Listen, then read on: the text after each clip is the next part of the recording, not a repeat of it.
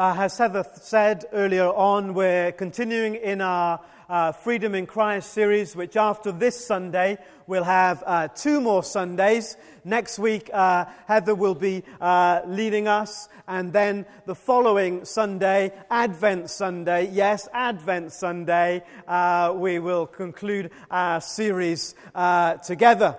If you're short on presents, there are plenty here on the platform. no, not really. Uh, uh, but it is coming, and uh, we rejoice at the truth of God who came to earth. Mission and maturity lies at the heart, does it not, of what we believe we're called to be about as a church. And sometimes we sum those two key words up by uh, laying them alongside two key verses that Jesus left us. One key verse we know as the Great Commission. Jesus said, All authority in heaven and on earth is mine. Therefore, go and make disciples of all peoples, every different kind of person, baptizing them in the name of the Father, the Son, and the Holy Spirit. And as you go and do that, I will be with you to the very end of the age. The Great Commission. Our mission is about that key phrase that Jesus gave us. And then there is another phrase, another uh, key message that Jesus gave us called the Great Commandment. In fact, those are the words that Jesus attributed to it. And that can be found in Matthew chapter 22, verses 37 uh, to 40. And uh, you might like to open your Bible in front of you and uh, I know these are familiar words, but it's good to make sure it's uh, actually in the book and not just uh, made up by the person at, uh, at the front. So, Matthew chapter 22, if you can find me the page number for the Pew Bibles, that would be great. Sorry? 991. 991 if you've reached for a Bible in front of you in the pew. Matthew chapter 22 and verse 37.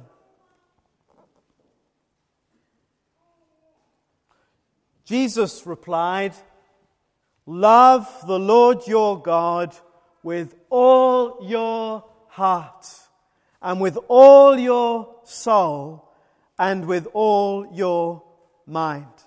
This is the first and greatest commandment. Just hold it there for a moment. I would guarantee that if you go out to the shops uh, this morning where people are gathering and spending their time. Most people will be down the Portman Road Market, all that stuff. If you say to them, What do you really think Christianity is about? They will immediately, almost 99 times out of 100, tell you about some rule or another.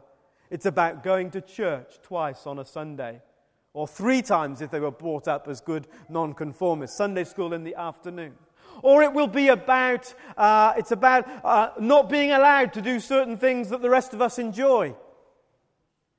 Or it will be about uh, another kind of list of moral codes that you need to adhere to. Or it will be about this, that, and the other. I guarantee it will be all about religion and rules and ritual. People are rejecting a Christianity that they do not understand. I have rejected a Christianity like the one they've rejected. Because I don't believe it's about rules, do you? And religion and ritual. Jesus certainly didn't believe it was about rules and ritual and uh, religion. He was always saying to the Pharisees, You've got it all wrong. You've got it all upside down. It's not about rules and ritual. And so, like the people out there, I've rejected that kind of Christianity also because I don't believe Jesus ever came to bring it. What did he say? The first and greatest commandment, the one thing above all else, the one phrase that defines what this whole movement that Jesus began is really all about is love for him. Relationship, not ritual. Love the Lord your God just a tiny weeny bit. Every now and again, when the weather's fine. No. Love the Lord your God with all your heart, your soul, your mind, and somewhere else it says your strength. With all that you are, where all that you are is caught up in this love relationship with God. That's what transforms people's lives. And actually, ironically and sadly, above all else, that's what people out there are really looking for. Because they look at the church and they say, there's just nothing real about it. It's just all, all do's and don'ts and works and stuff. We want some kind of spiritual reality. So they go to other places where they think they will find a new spiritual plane. And so they've rejected a Christianity that isn't true in order to get involved in things that certainly aren't true. It's not about rules and rituals and religion. Love the Lord your God with all your heart and all your soul and all your mind. And do you know what? If you did that, you wouldn't need to listen to another sermon ever. Now that's an incentive, isn't it? Honestly. Hey, you've offended me now. If you got that bit right, if you just did that, we could forget all of this stuff. We wouldn't need any of it because we would live God's way in a perfect way. Love the Lord your God with all your heart, soul, and mind. This is the first and greatest commandment. And you say, Well, I thought it was about relating to others. It is. But you'll see what I mean in a minute. You cannot possibly relate right to others if you're not relating right to God. He is the primary relationship that you and I were made for. And if we keep that skew, skew with, or whatever, if we keep that twisted in our lives, we will never have good, open, honest relationships with other people. And that's why, as I said last week, or was it the week before, as soon as uh, uh, uh, Adam and Eve and so on, they fell out with God, they fell out with one another. The two go perfectly hand in hand. So, no surprises what Jesus says next. Love the Lord your God with all your heart, all your soul, and with all your mind. This is the first and greatest commandment. And the second is like it. The second cannot be separated or divorced from it. You will not understand this next bit without getting the first because it is the same as it. Love your neighbor as yourself. All the law and prophets hang on these two commandments. We might say all this church stuff hangs on those two things. All of our life, at home, at work, with our families, in the community, hangs on these. You will not get the second right unless we've got the first one right. So, and notice and just hold it for a moment, as soon as you've got it there in front of you. You're to love your neighbor, but there's somebody else in that verse you're to love as well, isn't there? Who's that? Yourself. Don't miss that, will you? Don't miss that. You cannot love your neighbor if you do not love yourself. And we'll come back to that perhaps in a moment. So, relating to others. How do you understand this relationship that you have with God? How do you make sense of it? Is it something that you've earned? No. Is it something that you deserve? No. Is it something that uh, uh, you, you would have just imagined should be totally reasonable and automatic for you because you're such a good person? No. Your relationship with God is totally and utterly defined by God's outrageously extravagant love, isn't it? If God had walked away from this planet that we have messed up in such catastrophic fashion and said, Well, I'm going to start all over again, I'm not going to worry about them, could you have pointed a finger at God and said, Hey, that's not fair? No, I don't think so. I don't think so. He could have walked away and said, Well, you chose. That's what you chose. You made your bed, lie in it. Who got told that? It's really helpful, isn't it, when someone says that? Isn't that the most helpful comment anyone has ever said? You made your bed, go and lie in it. Slap. So, as you begin to define the way God has chosen to relate to us, outrageous grace, love that we could not earn and certainly didn't deserve, it begins to say something about the way that we relate to one another. Because the way you love your neighbor, Jesus says, is the same way that you are to understand the love relationship that you are already in with God. So we love because he first loved us. 1 John 4:19 if you're interested. We give freely to others. We are open handed, open hearted, not closed down and tight fisted. We are open because He freely gave to us. Jesus said those in Matthew freely give because you freely received. We are merciful. We don't go around judging, criticizing, condemning other people, taking a record of their wrongs. At least I hope we don't. Why? Because God doesn't do that with us. And if you still think God is sitting up in heaven and He's already clocked up the page of the things that you got wrong this morning, you haven't understood Him yet. And until you get that aspect of God in right proportion, you will always live in fear of Him. And because you live in fear of Him, writing a list uh, about the things you've got wrong, you will make yourself feel better by writing a list about what other people have got wrong. And nothing kills a relationship faster, does it not, than keeping a list of what other people have done wrong. When you're in an argument, have you ever been in an argument? Let me tell you, hey, when I'm in an argument, perhaps I'm the only one who's done this. And somehow you stoop so, so low that you reach back to a previous fault. Have you ever done that? Liars. Lie. Come on, liars and something that should have been forgiven, forgotten, and over, you reach back and say, and you did that as well. Hey, that's low. That's really low, that is. That's below the belt. It doesn't bless. Has that comment ever got you further in your argument? Honestly? No, we're merciful. Why? Because God has been merciful to us. He keeps no record of my wrongs. Now, that does not mean that my wrongs are incidental. My wrongs screw me up and it breaks God's heart. And He longs for me to sort out the things that are wrong in my life. Sin is serious. It messes us up. It messes each other up. It messes this world up. God's really tough on sin. But does He list all those things and keep throwing them at me? No. He's merciful towards me. He's slow to anger and abounding in love. He's merciful. So we are merciful. Why? Because He has been merciful to us. Luke 6 36, if you want to write that down. And we forgive. Why? Because he forgave us.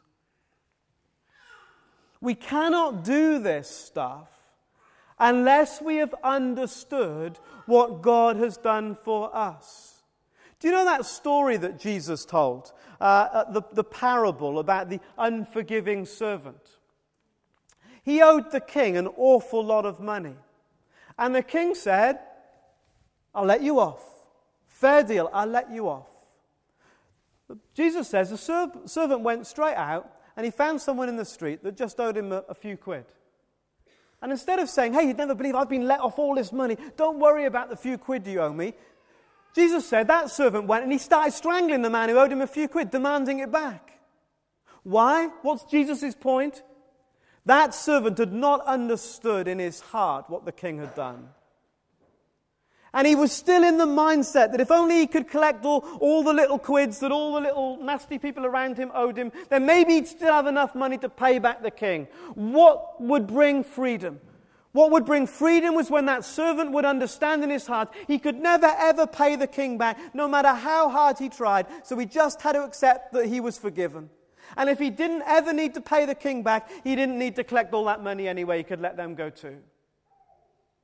And sometimes we're tight fisted, and sometimes we're not very merciful, and sometimes we're not very loving. And it's because we have not got in the center of focus of our being exactly what God has done for us. Don't you think?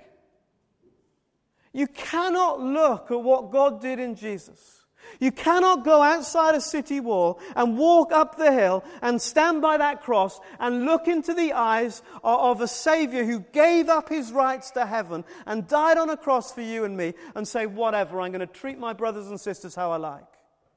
I don't think you can do that. And that's what I mean about getting our relationship with God right and it affecting the way we relate to others. If we've got that focus right, at the heart of the gospel is a God who came, who loved and gave. If we got that in the core of our being, it would release us with other people in ways untold, I think.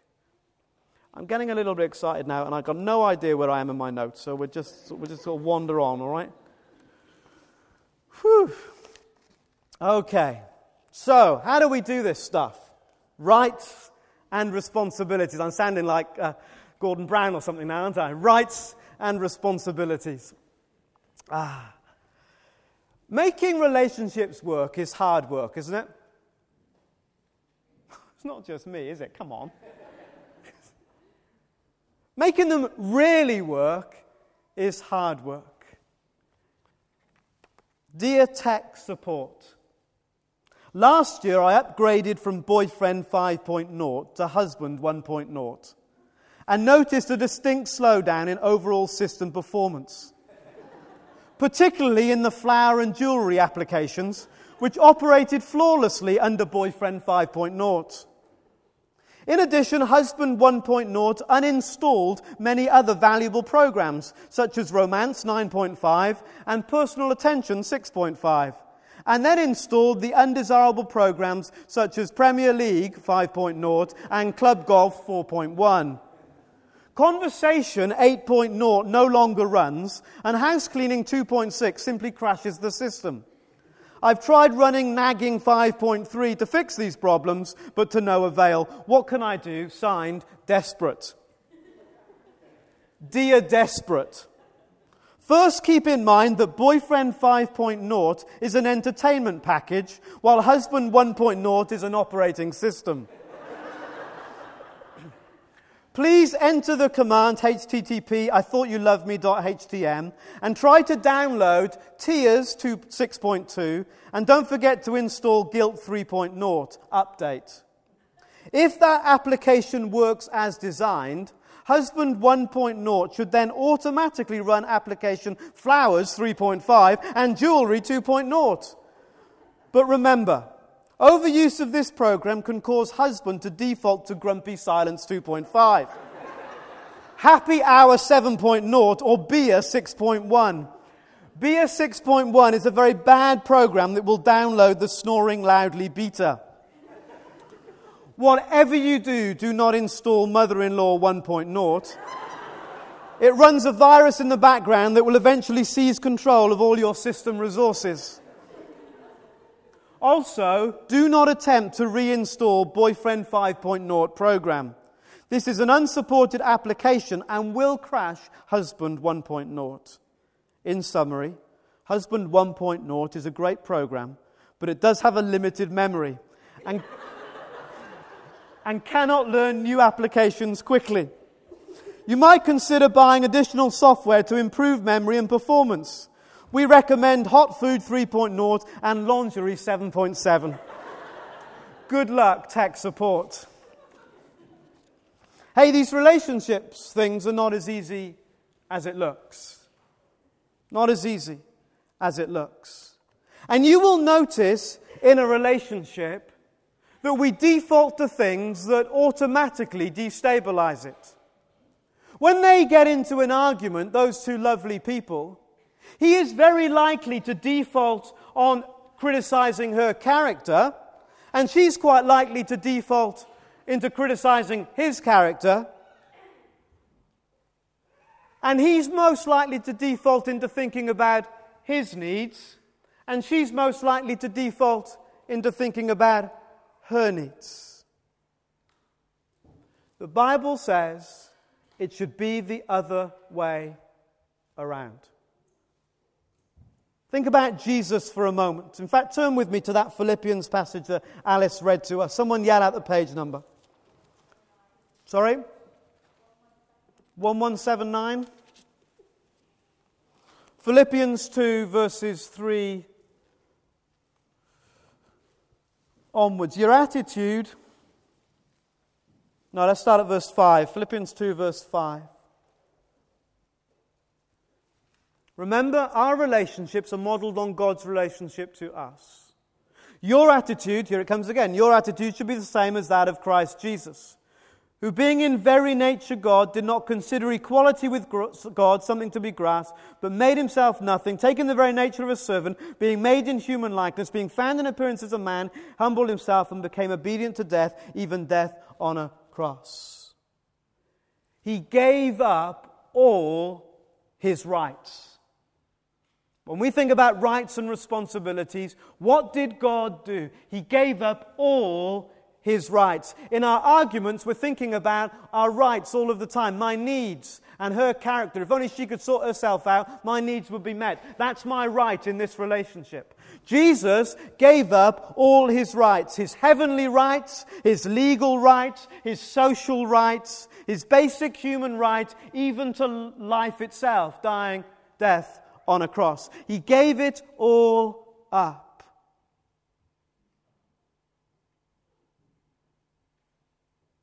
And we so often talk about our rights, don't we? He gave it all up because of his sense of responsibility in love towards us. And we need to see these things, not just in man and wife, but in all our relationships, turned round the other way. God asks me to think about someone else's need, but to think about my own character. But my natural default position is, I dare say, the same as yours. You will think more readily about someone else's character. Ooh, look what they did. Naughty. And your own needs. And God says, no. No, that's not the way I'm modeling it to you from heaven. Think about your character and other people's needs.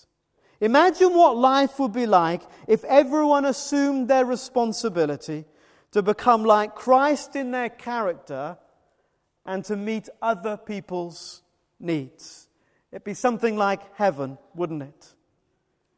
But we're so often demanding our rights by pointing the finger at other people's character whilst clinging to our own needs.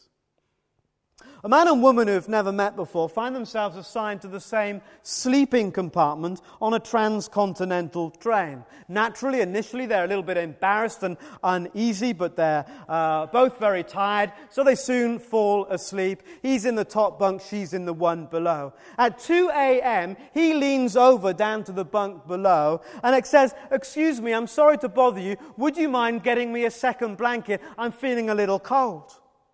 I've a better idea, she replied. Why don't we just for this one night pretend that we're married? Right then, she said, go get your own blanket.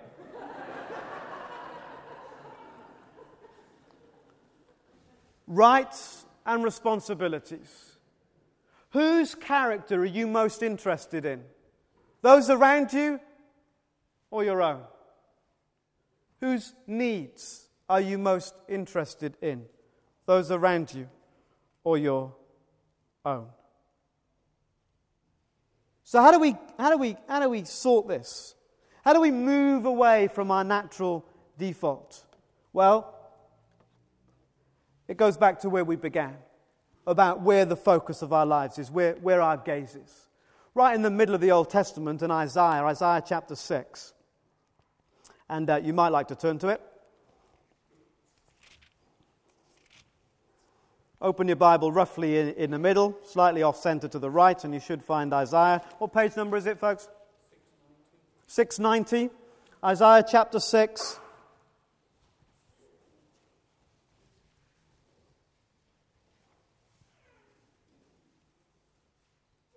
How can we move from being focused on other people's character to becoming focused on our own character? Well, in Isaiah chapter 6, Isaiah tells the story of when he saw God. He says, uh, this is my kind of paraphrase, but you can see it there. He says, I was kind of in the temple one day worshipping along, and the band was going, and, and, and it was all really fab. And I saw the Lord. I saw the Lord, verse 1, seated on a throne. I saw him. I, saw, I looked and I, I saw him, high and exalted, and the train of his robe filled the temple. And then he describes a little bit about what that was like. Come with me down to verse 5. What's his response? Woe to me, I cried, I'm ruined. For I'm a man of unclean lips, and I live among a people of unclean lips. My eyes have seen the King, the Lord Almighty. As we look at God, the more we focus on Him, the more concerned we will become about our own characters. The more concerned we are about our own characters rather than somebody else's, the better our relationships will certainly be. True? How are we going to get this focus off other people and pointing the finger and, and looking at the speck in somebody else's eye? Well, we've got a great plank sticking out of our own. How are we going to do that? By focusing on God, who He is, what He's like, what He's done, the way He is, the way He moves, the way He relates causes us to take our eyes off other people's faults and to look at our own. Turn with me to Luke chapter 5 in the New Testament. We're flipping around a bit. As soon as someone finds it, let's get the page number out. Luke chapter 5. 1032, page 1032, Luke chapter 5.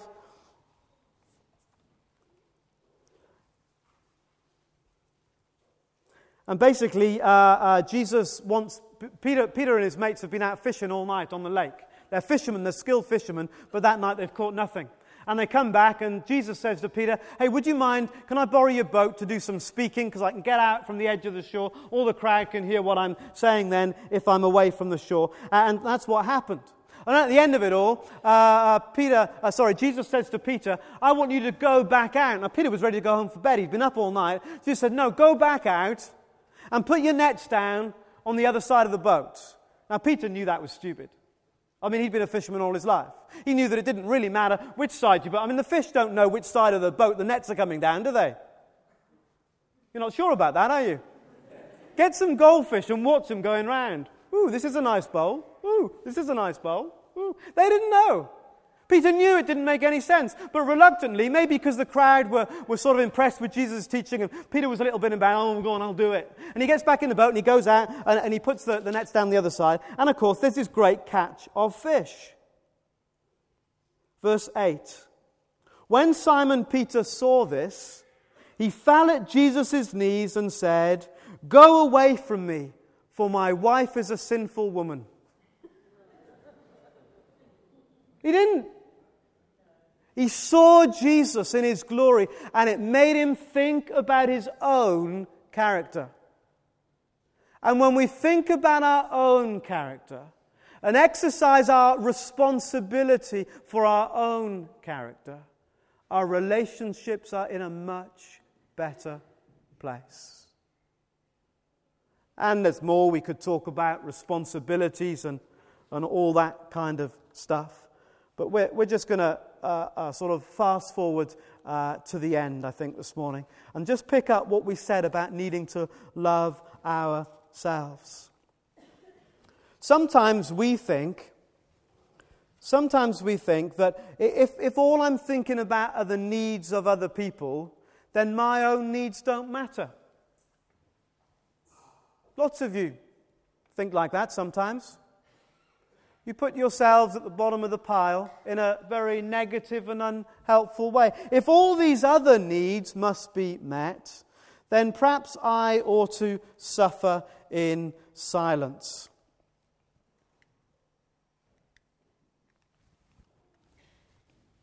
No. No.